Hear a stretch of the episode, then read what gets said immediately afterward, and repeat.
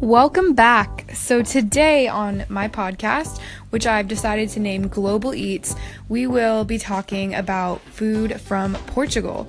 So, as I stated in my earlier podcast, I recently went on a trip to Europe, to London, to Sevilla, Spain, and to Lisbon, Portugal.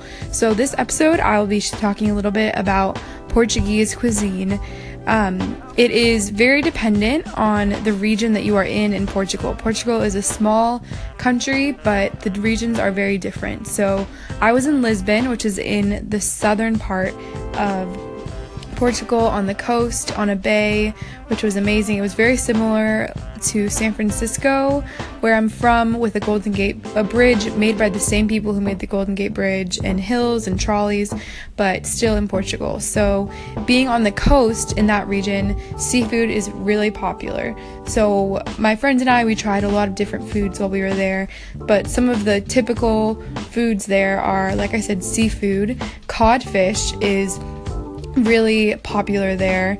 And as we were getting a tour around Lisbon by a local man my father knows named Carlos, he was telling us all about how codfish became to be so popular.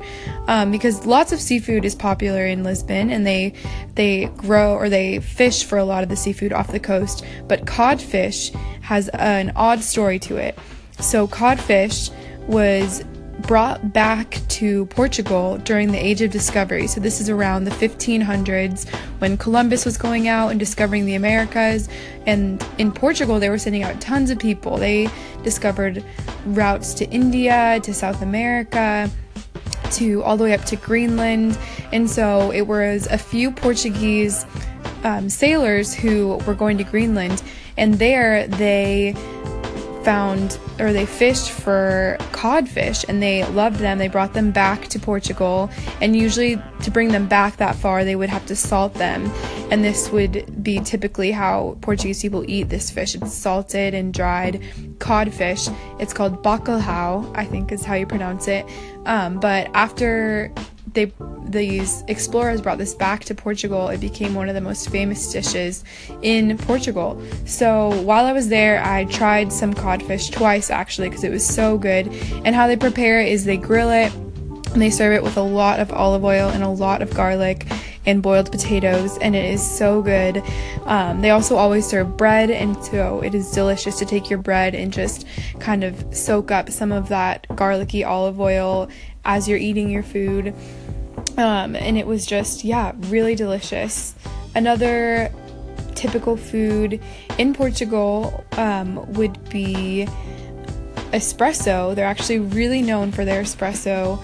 Um, after every meal, as I looked around, I would typ- you typically see a lot of people ordering espresso to finish off their meal. Um, red wine is also a big deal in Portugal. They have really good port wine and other types of wine.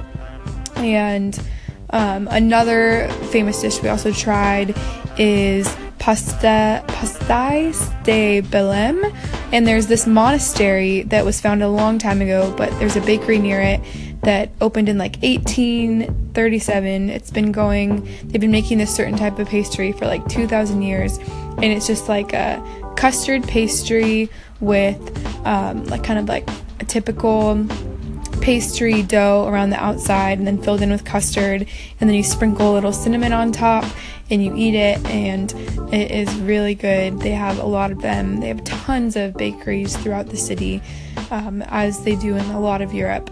But yeah those are just a few of the signature dishes in Portugal. Again, the codfish and the pas- the um, pastries, the a- the custard pastry, um, and the espresso. Really delicious things. If you go to Portugal, specifically to the southern region, you have to try them.